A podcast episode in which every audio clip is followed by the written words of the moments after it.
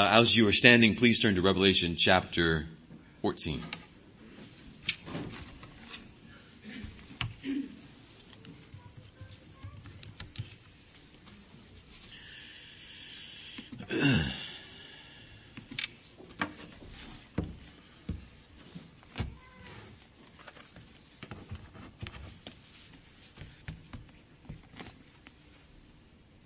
Revelation chapter 14 this morning, we will only be considering one verse.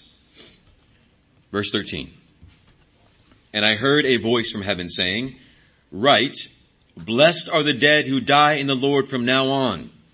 Yes, said the Spirit, so that they may rest from their labors, from their deeds, for their deeds, follow with them. This is God's holy inspired word. May God add a blessing to the reading of it. Let us now pray that God would bless the preaching of his word. Would you pray with me?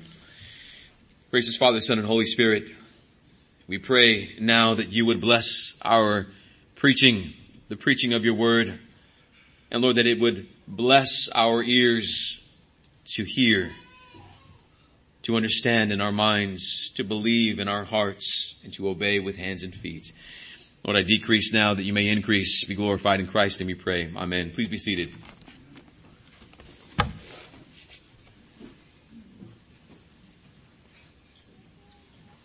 Well, good morning, saints. I greet you in the name of our Lord and Savior, Jesus Christ, and welcome you on this Lord's Day Sabbath. As we continue our study through the apocalypse of John. Here, at the tail end of this dramatic scene of God's judgment, is a word of comfort for the righteous. The dragon has risen to pursue and persecute the bride of Christ, that is the church. He sends forth the Antichrist from the sea and the Antichrist from the land. Antichrist uses his political power and military might to oppose Christ and his church. He uses the false tongue of the false prophet to deceive and influence the wicked to oppose Christ and his church.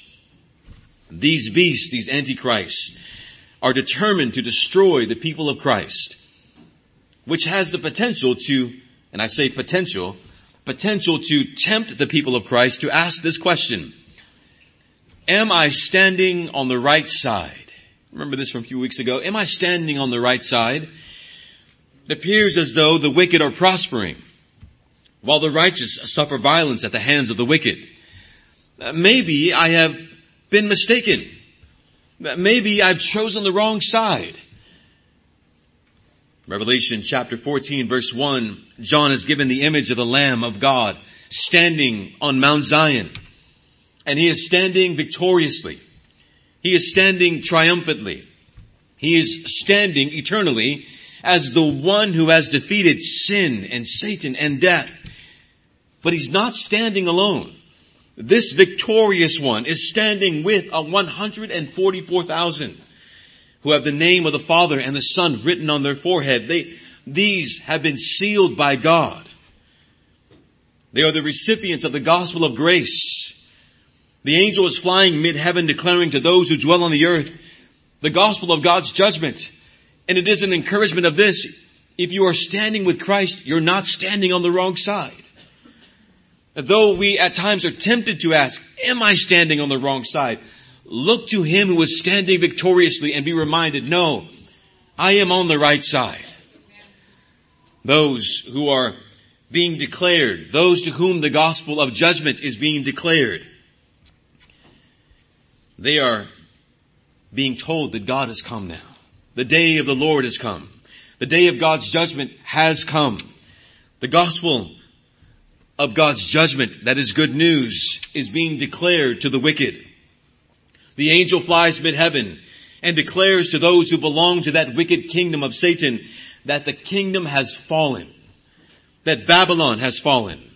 Those who became drunk with the wine of Babylon will now drink the wine of God's wrath because of their immorality. Their time of prosperity has ended. Their time of pleasure has ceased. Uh, they shall spend eternity tormented with fire and brimstone in the presence of holy angels and of the Lamb. There will be, saints, there will be no gospel of grace to be received in hell. There will be no cross of Christ to look to and be saved in hell. Time is now for salvation. The time is now to turn to Christ. The offer of the free gift of the gospel of salvation will no longer be extended to the unrighteous in hell. God's patience will run its course on the day of judgment.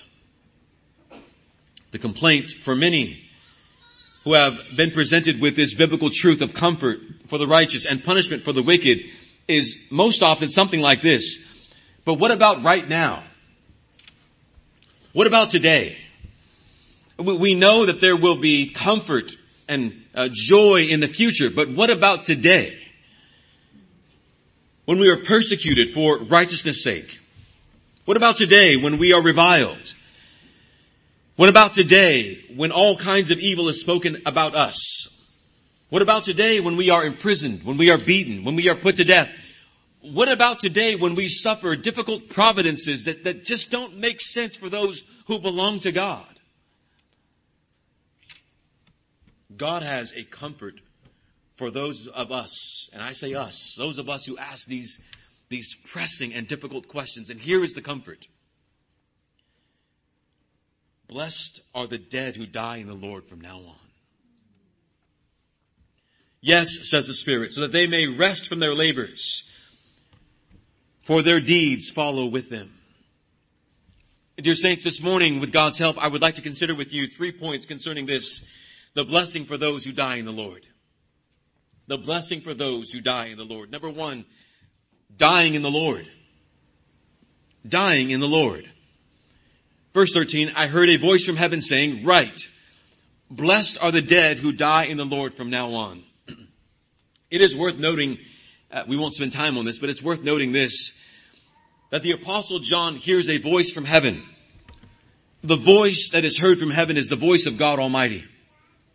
God Almighty utters His word. And all of heaven hears this decree. And it is this. Blessed. Blessed are the dead who die in the Lord from now on. Well, who are these that die? There is a blessing for them. And the only blessing for those who die are those who die in faith in Christ. Those who have faith in Christ. So those that die are those who have trusted in Christ, and a blessing is promised to them. Now, think about this, because the question should be asked, is this blessing, this decree, only for those who die, listen to this word, for their faith? Does that make sense? Only for those, is this blessing for only for those who are martyred for the faith, if you will? Those who die for the faith, or is it also for those who die in their faith? Is this blessing limited only to those who are martyred? Do you need to be uh, burned at the stake, killed with a sword, and hung with the rope in order for your faith, in order for you to be blessed? Some of us might think so. I need to go to the most extreme areas of the world.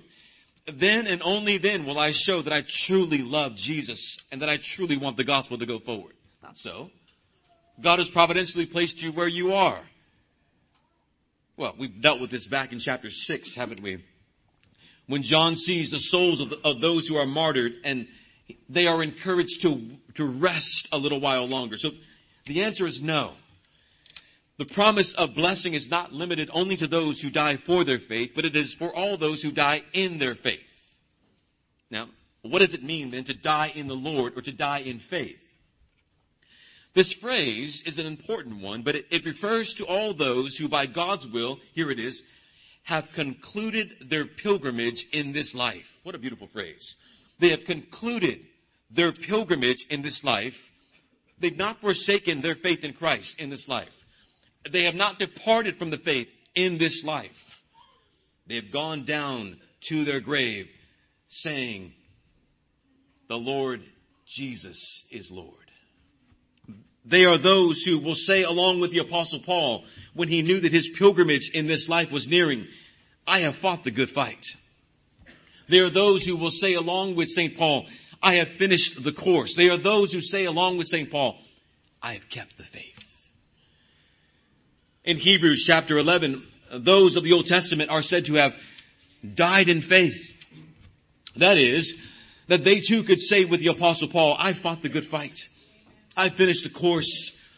I've kept the faith. In Philippians chapter 3, Paul renounced his confidence in all other things to save. He renounced his ability to perform any merit that might be presented as a work of justification in order that I may be found, gain Christ and be found in him.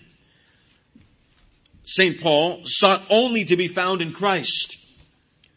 To be found in Christ is to die in Christ.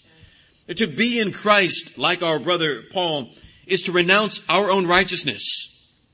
To be in Christ is to renounce any merit that might be presented as meritorious and to cling to that which only comes through faith in Christ. We sung just a moment ago, all I have is Christ. Uh, those who die in the Lord, that's their song. All I have is Christ. To die in the Lord is to depart from this temporal life without losing your grip on Christ. None of us know what that moment is just before we die.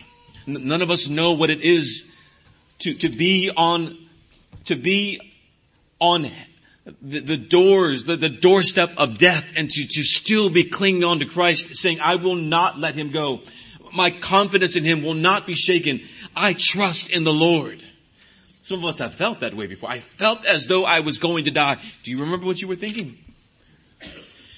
I felt as though this was the end. Do you remember what thoughts came through your mind? Were you saying, all I have is Christ? Or were there other things running through your mind? I pray that from this point forward, that the only thing, the only song that you will sing, the only thought that will come through your mind, the only beat of your heart will be, all I have is Christ. To die in the Lord is to depart from this temporal life without losing your eternal union with Christ through faith alone in Him. The promise of the Lord is this, blessed are the, the dead who die in the Lord from now on. That, that word blessed, it should, it should remind us of, of Matthew chapter 5, the Beatitudes. You remember those? Each begin with a blessing. Blessed are the poor in spirit, for theirs is the kingdom of heaven. Blessed are those who mourn, for they shall be comforted. And then later, blessed are you when people insult you and persecute you and say all kinds of false things against you and evil against you because of me, Christ says. Rejoice and be glad, for your reward in heaven is great. For in the same way they persecuted the prophets who were before you. Now, here in Revelation, there are also beatitudes. They are sprinkled throughout Revelation, but there are seven of them. Listen to this. The first one you've just heard, blessed. Blessed are the dead who die in the Lord from now on. It is the second of the seven. Do you remember the first? These promises are, are sprinkled throughout, but the first is this. Revelation 1 and 3. Blessed is the one who reads aloud the words of this prophecy. And blessed are those who hear and keep what is written in it. A similar blessing is found in Revelation 22, 7. Also in Revelation 20 and verse 6. Blessed and holy is the one who shares in the first resurrection. Revelation 22, 14. Blessed are those who wash their robes, that is in the blood of Christ. Revelation 16, 15. Blessed, a blessing to the Christian who stays awake and is not swept away by the evil of this world. Revelation 19, 9. Blessed are the, are the friends who are invited to the marriage supper of the Lamb. Uh, there are beatitudes in the book of Revelation. Seven of them perfectly to be exact. And again, blessed are the dead who die in the Lord. Dear ones, what could be said of you? What would be said of you if today your pilgrimage in this life came to an end? Should your pilgrimage by the will of God come to an end today, would it be said of you that you have died in the Lord? that you have kept the faith, that you have looked unto Christ alone for your salvation should today be your final day of pilgrimage. That you have renounced all your own efforts to justify yourself before God. Is your confessed faith a living faith? Uh, far from a saint being finally perfected, but are your eyes fixed on Christ? Do you, by the power of the Holy Trinity who dwells within you, seek to live in light of your confession? Do you mortify sin in your members? Put them to death. Do you bring down thoughts that do not exalt Christ? Are you living in Christ so that when your pilgrimage is done, it could be said of you by Christ, by Him, that you have died in Christ? Uh, that He would say to you, well done, good and faithful servant, rather than depart from me, I never knew you. Again, not perfectly, but are you in Christ progressively? Numbers 20 and verse 10, the pagan Balaam was not allowed to curse the people of God because they were not only protected by God, but they, there was a promised blessing upon the people of God that he could not remove. He, he could not curse them and undo the blessing of God upon them. Now think about this. Balaam envied the way that, that those who belonged to, to God, he envied the way that they died. He watched them.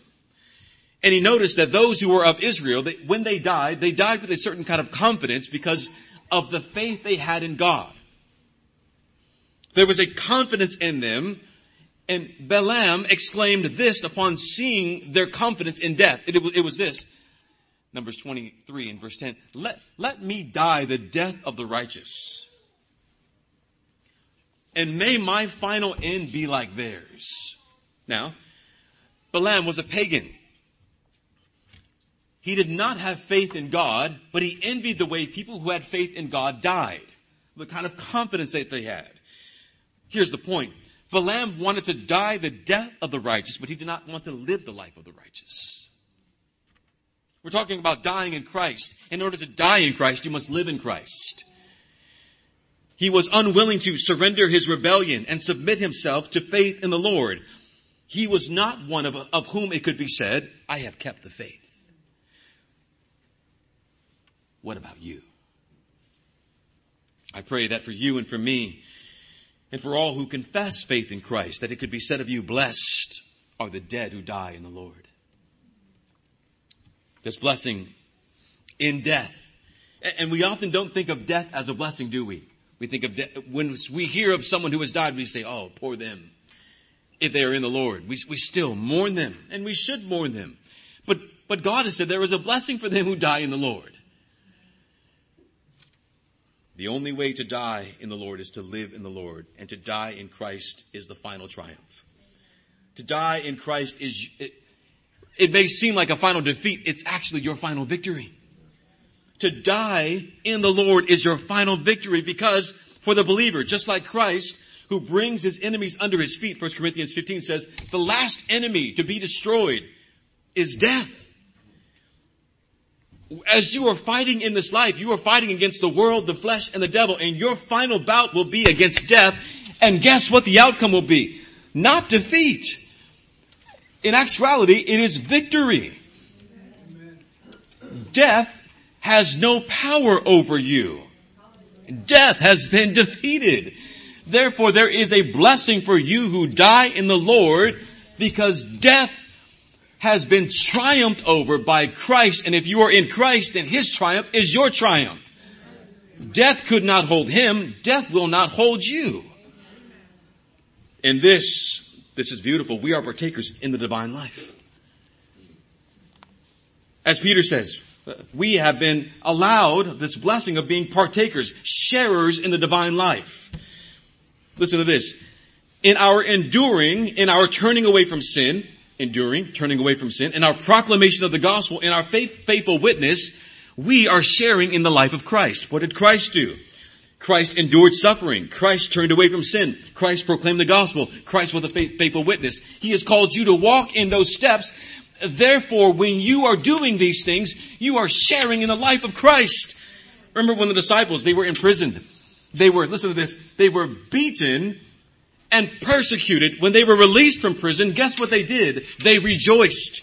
Why were they rejoicing? Their rejoicing, their joy came from this proclamation. We get to share in the sufferings of Christ.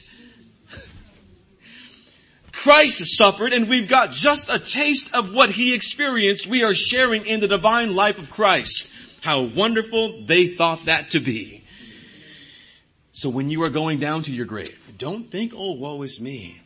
Think, oh, grave, where is your death? Where is your sting? The sting of death has been removed by the victory of Christ. No, it is a blessing for you, not a curse. Come what may, you will live on. Death has been defeated by Christ. As we walk, as Christ walked through the valley of the shadow of death before us, so we walk in his steps. We face the trials and triumphs and say with the psalmist, the Lord is my shepherd. I shall not want. Charles McClavin commenting on dying in the Lord, it is the child of God falling asleep in the same arms of redeeming love in which he was always embraced and where he is safe in the peace of God. He is safe. And dear one, don't look at death in the face and turn your face away. Death turns its face away from you. There is a blessing for you. One last call, a reminder and call as we close this point. The promise is for those who are in Christ. That joy, that exuberance of saying, don't fear death. It's a blessing for you. That's for those who are in Christ. Let's make that clear again. Therefore, the call is this if you are not in Christ, then turn to Him and be saved. So that this same joy that you're hearing, this same amens that you, you are hearing around you can, that you could add your voice to theirs and that your joy, that the joy they have, you might also share. Turn to Christ and this blessed assurance upon death is yours. Secondly, I'm going to slow down. Uh, point one was fast. Point two is going to be much slower. Life after death. Uh, Brother Ray, would you please turn the air on if you don't mind? Life after death. Listen to the verse again. And I heard a voice from heaven saying, Write, blessed are the dead who die in the Lord from now on.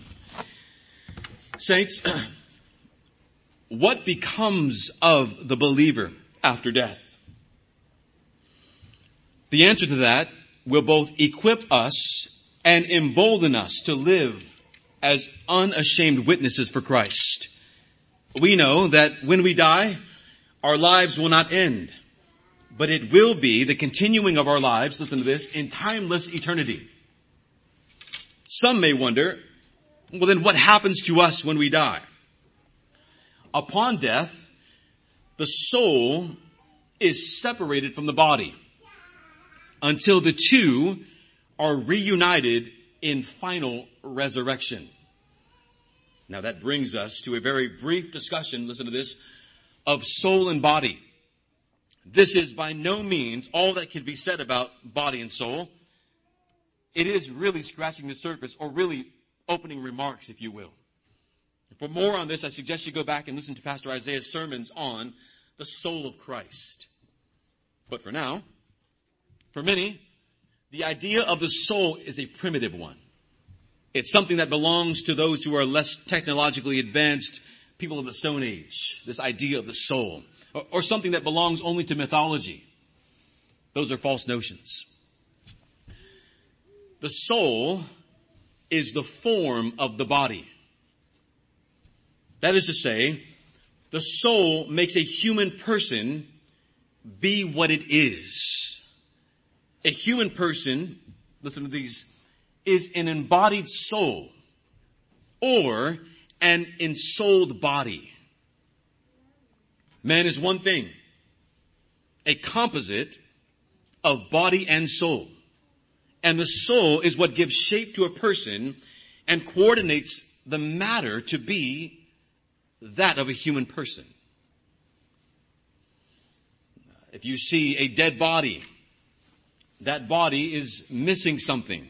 It's not, it's not whole. What is it missing? It's missing a soul. The dead body is only a corpse without the soul. Aristotle once observed, we need not ask of the soul and the body if they are one. Neither do we ask if wax and its shape are one. Because the answer is obviously, of course. That being said, the soul and the body are not on equal footing. This is important. The soul is primary. It gives unity to the whole. The soul exists by virtue of God. The body exists by virtue of the soul. You can have a soul without a body, but you cannot have a body without a soul. It will only be a corpse, as we saw just a moment ago. Theologians say the soul actualizes the body. The soul makes the man to be a man and makes the matter of a man to be the matter of a man. Soul in Latin is anima, which we get the word animate. The soul then animates the body. Not like a motor, but it is its very life. Not like a motor to a car, but it is its very life.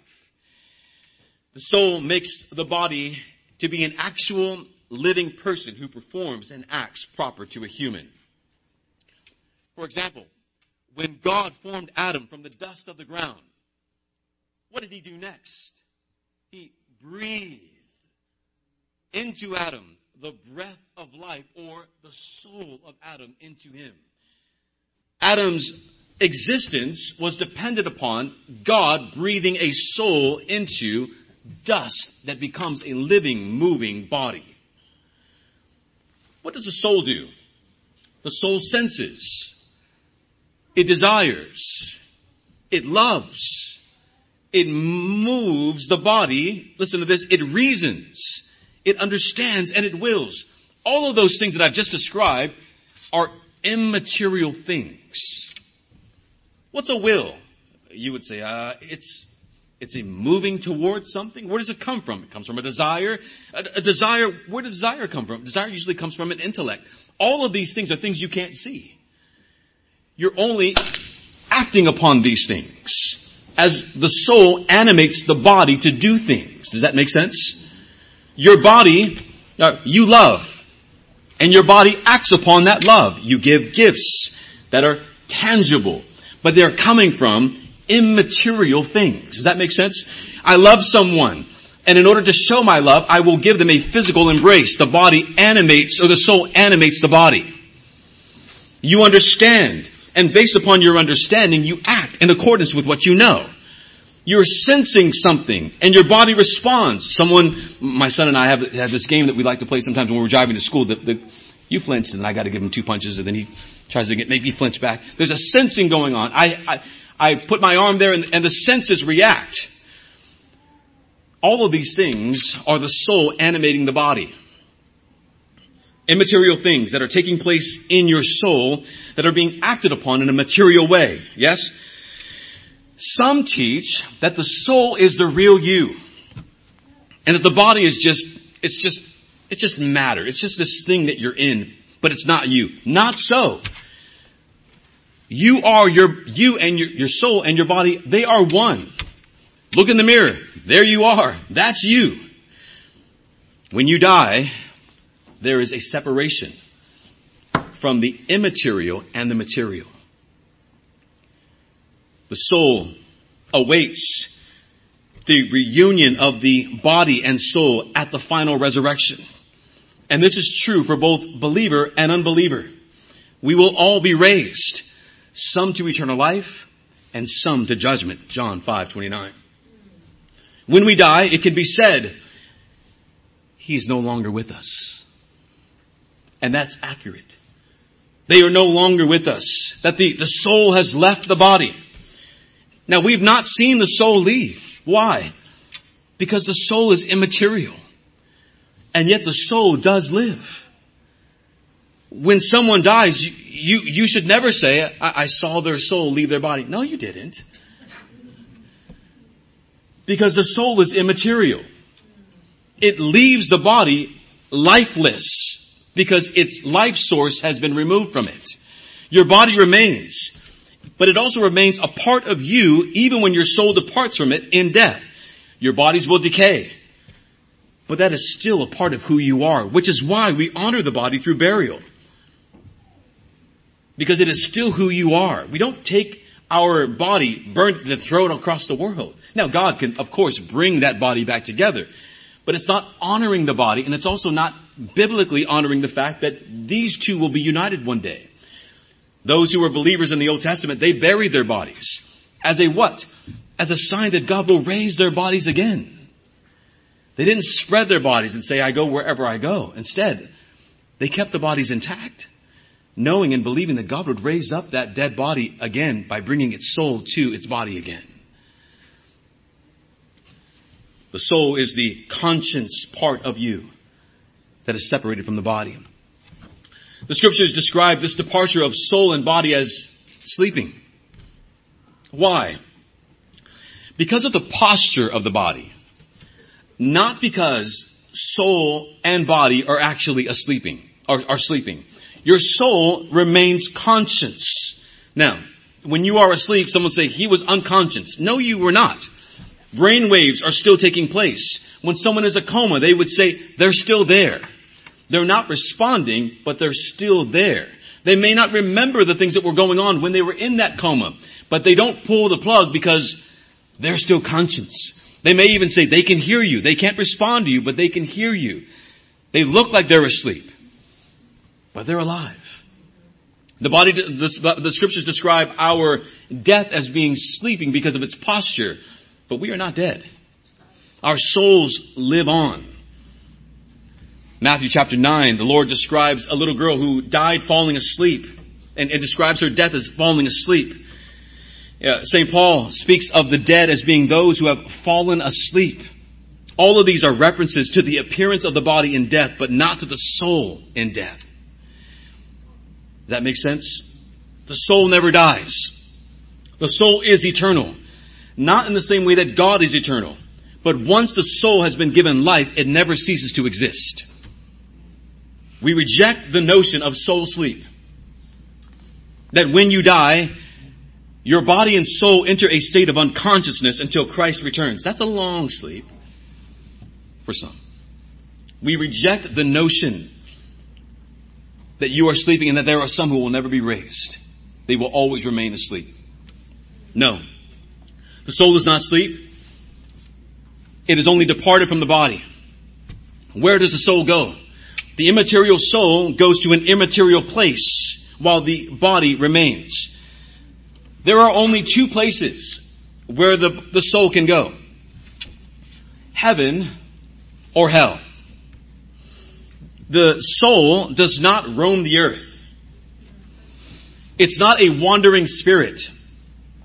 It does not visit old friends or haunt a hospital as was told to Pastor Isaiah and I this past week. There are no friendly ghosts. The woman said that she will go, it was the first hospital ever built in, Bakersfield downtown on, off of 18th or 19th Street, something like that. She says she goes down to the basement, she sees a, a ghost walking and she goes, John, what are you doing? And John, I, I, uh, I propose to you that is not a, that is not a friendly ghost, that is a demon. And she is an unbeliever who is playing and toying with those who belong to her kingdom. The immaterial go- soul goes to an immaterial place. If you said, I've seen ghosts, no you didn't.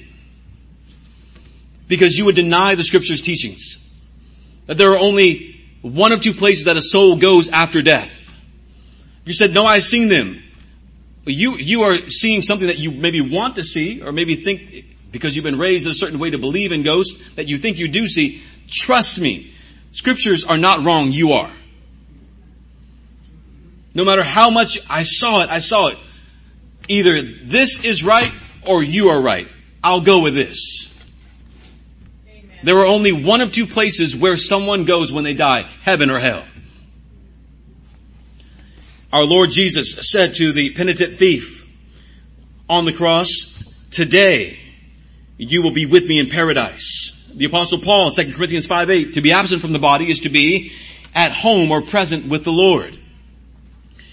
We deny that when we die, our souls are placed in also in a holding pattern.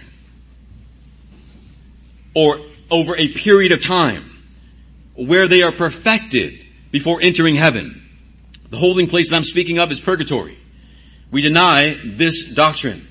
Our confession says besides these two places, heaven and hell, for souls separated from their bodies, the scriptures acknowledge none. That is to say, the Bible speaks of no other place where you can go. It's either heaven or hell, not purgatory, not to a place of waiting, not to roam the earth. None of those things are options for the souls who die. For the, sorry, for the, for the person who dies. What happens to our souls? We believe that the moment that our souls leave our bodies, for those who are in Christ, they enter paradise and they're perfected in holiness. The soul is perfected, listen to this, before entering paradise. The soul is perfected before entering paradise. So from the moment that the body leaves, or the soul leaves the body, there is an immediate moment, but it is a moment wherein the soul is purged of all sin. Confession 31, the bodies of men after death return to dust and see corruption, but their souls, which neither die nor sleep, having an immortal substance, listen to this, immediately return to God who gave them. The souls of the righteous, then being made perfect in holiness, are received into paradise, where they are with Christ and behold the face of God in light of glory, waiting for the full redemption of their bodies. Our confession affirms our souls are perfected before entering paradise. We would say it's instantaneous. It's not elongated. It's, it's not a delayed period of time. It is an instantaneous perfecting of holiness and being brought into the presence of God. Those of you younger ones, or maybe all of us who are wondering, so what happens to me when I die? This is what happens. If you're in Christ, you are blessed. If you are in Christ, you are perfected before entering into His presence. If you are in Christ, you will be with God. If you are not in Christ, then you will not be in the redeeming presence of God. You will be in the judging presence of God. For those who die in the Lord, their death is not sudden death, but it is sudden glory. We weep for them, but they only know joy and they shall never weep again. Dear ones, for those who die in the Lord, this should encourage and embolden our faith in Christ. That death elevates us. Death purges us once and for all of all sin. In death we are perfected in holiness and we will remain in the presence of God forever. That should embolden us. That should encourage us. When Stephen was martyred for his faith, what does he do? He looks up and he says, I see the Son of Man standing at the right hand of God. And in light of that, he is both encouraged and emboldened to pray, God forgive them. They don't know what they're doing. They don't see what I'm seeing. Forgive them. But you now know. What happens to me, pastor, when I die? You, if you are in Christ, you will be with the Lord. You won't wander. Uh, you won't be placed in a holding pattern. Uh, you won't have someone here on earth praying that you get out of purgatory. You won't just be asleep you will be present with the Lord if you are in the Lord forever. So don't fear death. Blessed are they from now on who die in the Lord. Let us be prepared to see our pilgrimage and long for it. To see our pilgrimage come to an end when God decrees. Let us again rejoice that our souls shall not wander, not be confined to limbo, and upon death, if we are in Christ, we will, we will be perfected in holiness. Third and finally, rest and reward. Rest and reward. Yes, says the Spirit, in light of those who are blessed in death, so that they may rest from their labors, for their deeds follow with them. We've heard that God declares from heaven, blessed are the dead who die in the Lord from now on. And the Spirit agrees. Here we have the Father from heaven. We have believe in the Lord the Son. And we have the Spirit saying, yes, I agree. Uh, the Trinity is at work here, even at death. Blessed are they. The Spirit agrees and testifies to this. Another blessing afforded to those who die in the Lord is this. Number one, they shall rest from their labors. And number two, that they should be rewarded for the good deeds that they performed here on earth. Let's deal with the first as we close. We shall rest from our labors. Any of you looking forward to going to work tomorrow, tonight? Even when you are older, it seems sometimes that you have just as much work as you did when you were not working. Our earthly labors will come to an end. our toiling, all the things that we work by the sweat of our brow to achieve, they will one day come to an end. All of your wondering and your laboring to pay bills, to make sure there is food on the table, to make sure that there is gas in your car, to make sure that there is clothes on your back. All of the labor and toiling, all of those things will one day, praise be to God, come to an end. Kids, there will be a day when you will have no more schoolwork, no more homework. There will be a day when there will not be the teacher who you don't like in front of you telling you what to do and when to do it. That day will, if you are, but here's, if you are in Christ, that day will come to an end one day. Not only will our, will our worldly employments come to an end, but here's something even better. The promise of the new covenant, covenant is that our labors for the advancement of the kingdom of God will also come to an end. Our evangelism, praise God that we're allowed to go to the rescue mission now two times a month. There will be a day when that will end. When Dustin and David and Javier and, and myself in the times that I'm there will no longer have to call someone to call, to come to Christ all of those in the new creation will already know Christ. Our prayers for endurance for the other saints and conversion of sinners, all of those prayers will come to an end because the saints will have persevered in this life. All of those whom God has decreed to save, they will already be saved. And they will be at home with Him forever. The preaching that I'm doing this morning as, as, as sometimes weak and, and not as wonderful as I wish it could be, it will also come to an end. There will be no sermons, I don't think from me in the new creation. So you might like that. There will come an end from this vantage point of sermons. In the new creation, we shall see Him and know Him. We shall be elevated in such a way through deification that no sermon on earth will ever be able to compare to what we know then we shall behold him. Our taking of the Lord's Supper, which we'll do in just a moment. And our declaration of anticipating not only what he's done, what he's doing, and what he will do, all of that will be completed. Imagine Christ passing, passing you his bread. Christ himself, face to face, passing you the cup as we celebrate the marriage supper of the Lamb. These labors can at times be taxing, can't they? When we pray, there's always an element of rest that we are requesting. God, God, help. And, and the help is always like bring it to completion. Bring it to an end. Even when we pray in faith, we are praying that the Lord would, would soon come. That all of these things that we're asking for would just all be done. Wouldn't you love to no longer have to, to pray? for things that you're hoping, hoping, hoping will happen. They'll all be done. They'll all be done. Our labors in evangelism, prayer and preaching and taking the Lord's Supper, when it's opposed by Satan and his army, it can be taxing. It can be discouraging. And sometimes it can even be disappointing. But for those who are in the Lord, as Spurgeon says, heaven will yield refreshment and never cause weariness. You know those those brief moments that you get in your life. Yesterday, uh, my wife and I were were out, um, and the past few days in preparation for her birthday have had been taxing. And last night, when everything was all done, she's happy. Her birthday was good. the sermon is ready. I lay down, and there's this moment of, ah, okay. And it'll be even greater this afternoon when we all go home and we're all laying down and everyone's asleep. There will be a moment of refreshing but then I, I will begin to hear that one cry. And then the other one who's in the back, he'll begin to cry. And then this guy will come up and ask, can we play this? And, and there's this all of a sudden getting up and having to do it all over again. The labors continue. But there will be a day when those things end. There will be a day when all of the, Tony will have to get up tonight at 11 a.m. to go to work.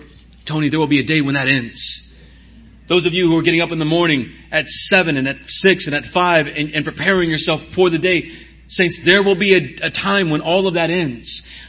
Those of you who are getting ready to go to work and deal with that coworker that you know is difficult, there will be a day when all of that ends.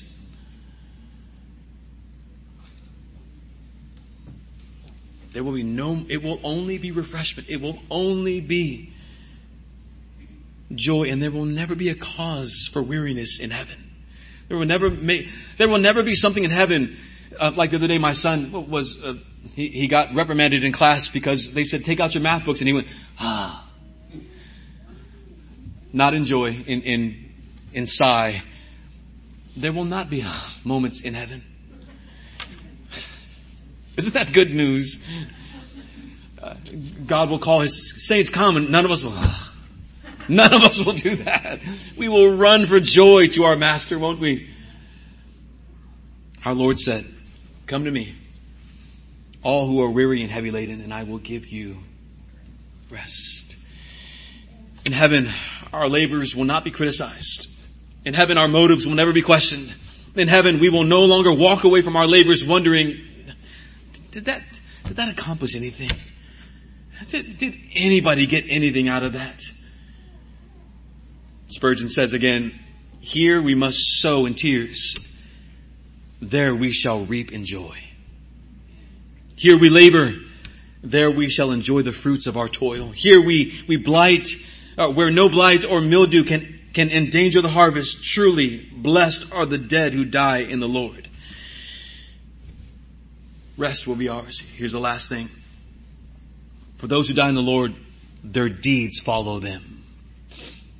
Dear ones, all of our sin, our trial, our torments shall be left behind when we die. But our good deeds and faithfulness to Christ in the face of opposition shall follow behind us into heaven as a crown of life for our faith in Christ.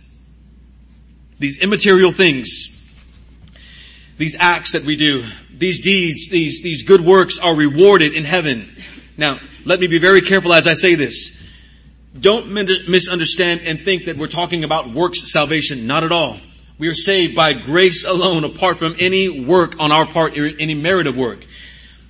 And that, the free gift of God's grace, not a result of any work so that no one may boast. That's out of the way clear.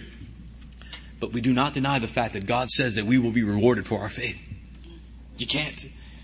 One commentator said, our works do not earn the reward of eternal life, but rather they are rewards in eternal life. Notice that our deeds do not go before us, they follow after us. That is to say, they do not go before us as if they are the key to get into heaven. Faith in Christ is the key into the presence of God. Jesus said, I, I am the way, the truth, and the life. No one goes to the Father except through me. Yes? Christ is the door. Faith in Christ is the key.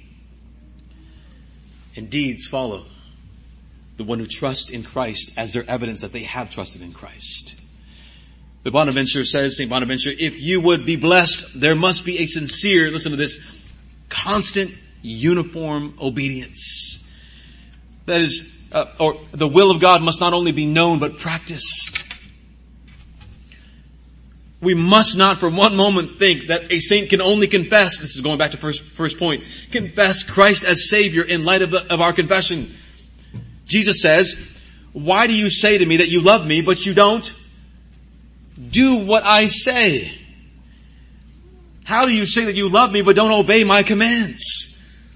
Love and obedience, they're not mutually exclusive. They are beautifully married in the life of the believer. But I'm not a professor. I'm not a pastor. I'm not a missionary. I'm not one who stands on the street corner preaching. No, you are a saint. This work that I'm doing this morning, the work of an evangelist, the work of a missionary, the work of one who stands on the street corner, the work of a professor, those are not the only people who are rewarded for good deeds. No, not in the least. As a saint, you have been providentially provided and placed where God has you, wherever that is, to be faithful in your hard work, to be faithful in your virtues produced by the Spirit, acted upon as new and free creatures of the new creation. Your attitude, your charity, your kindness, your hospitality, your welcoming the stranger, your giving drink to the thirsty, food to the hungry. All of these are good deeds that you don't need to be a pastor to do. That you don't need to be an evangelist or a, um, a missionary or a professor to do. You can do these things and these good deeds will follow you and they will be rewarded in heaven. Our Lord said that when we do these things for the least, we do them under Christ. They are not deeds that belong exclusively to someone who holds an office in church. Therefore, all who trust in God. Can, can I share with you in this last minute what are these rewards? You may say, well, what am I going to get? I, I don't deserve anything. I'm just living. You're right. You are. And isn't God good that He would not only give you salvation, not only justification, not only sanctification, not only will He allow you to be glorified, but He also rewards you. Here's how He rewards you. Revelation chapter 2. Listen to the caveat to him who overcomes. That is to him who dies in the Lord. I will grant to eat of the tree of life, which is in the paradise of God. To him who overcomes, who is faithful unto death, I will grant, grant you a crown of life. Here's your rewards. You get to eat of the tree of life. A crown of life is yours. To him who overcomes, Revelation 2, I will give him hidden manna and a white stone and a name written on the stone which no one knows but he who receives it. Revelation 2. He who overcomes, he who dies in the Lord, to him I will give authority over the nations. Revelation 3. To him who overcomes, to him who dies in the Lord, you will be clothed in white garments and I will not erase his name from the book of life and I will con- I will confess his name before my Father and before his angels. We confess Christ on earth. He confesses us before God in heaven. Revelation 3 to him who overcomes, to him who dies in the Lord, I will make him a pillar in the temple of my God, and he will not go out from it. You will be in the presence of God forever, and you will never be excluded from it. Revelation 3, he who overcomes, he who dies in the Lord, I will, listen to this, I will grant him the right to sit down with me on my throne. You ever sat with someone that you go, I can't believe I'm sitting by this person right now? I can't, it's funny when we meet a celebrity, we go, let's take a picture, right?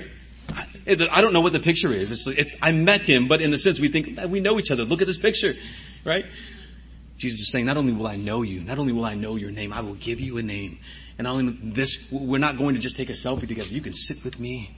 You will be with me for eternity. Is there any other person in the entire world that you would ever want to sit by?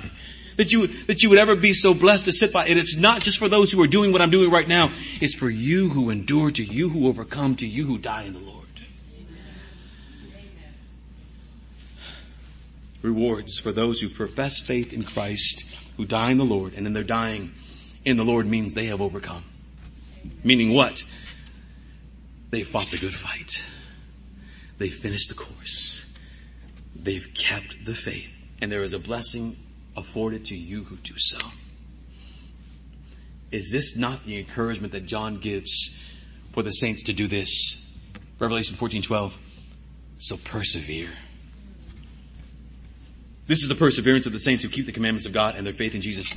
John says, in light of this, keep on going. In light of this, keep the faith.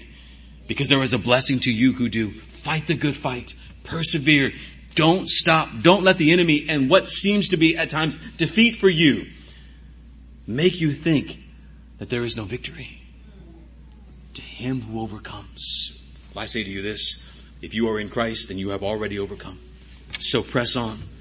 So endure. To God be the glory. Let's pray.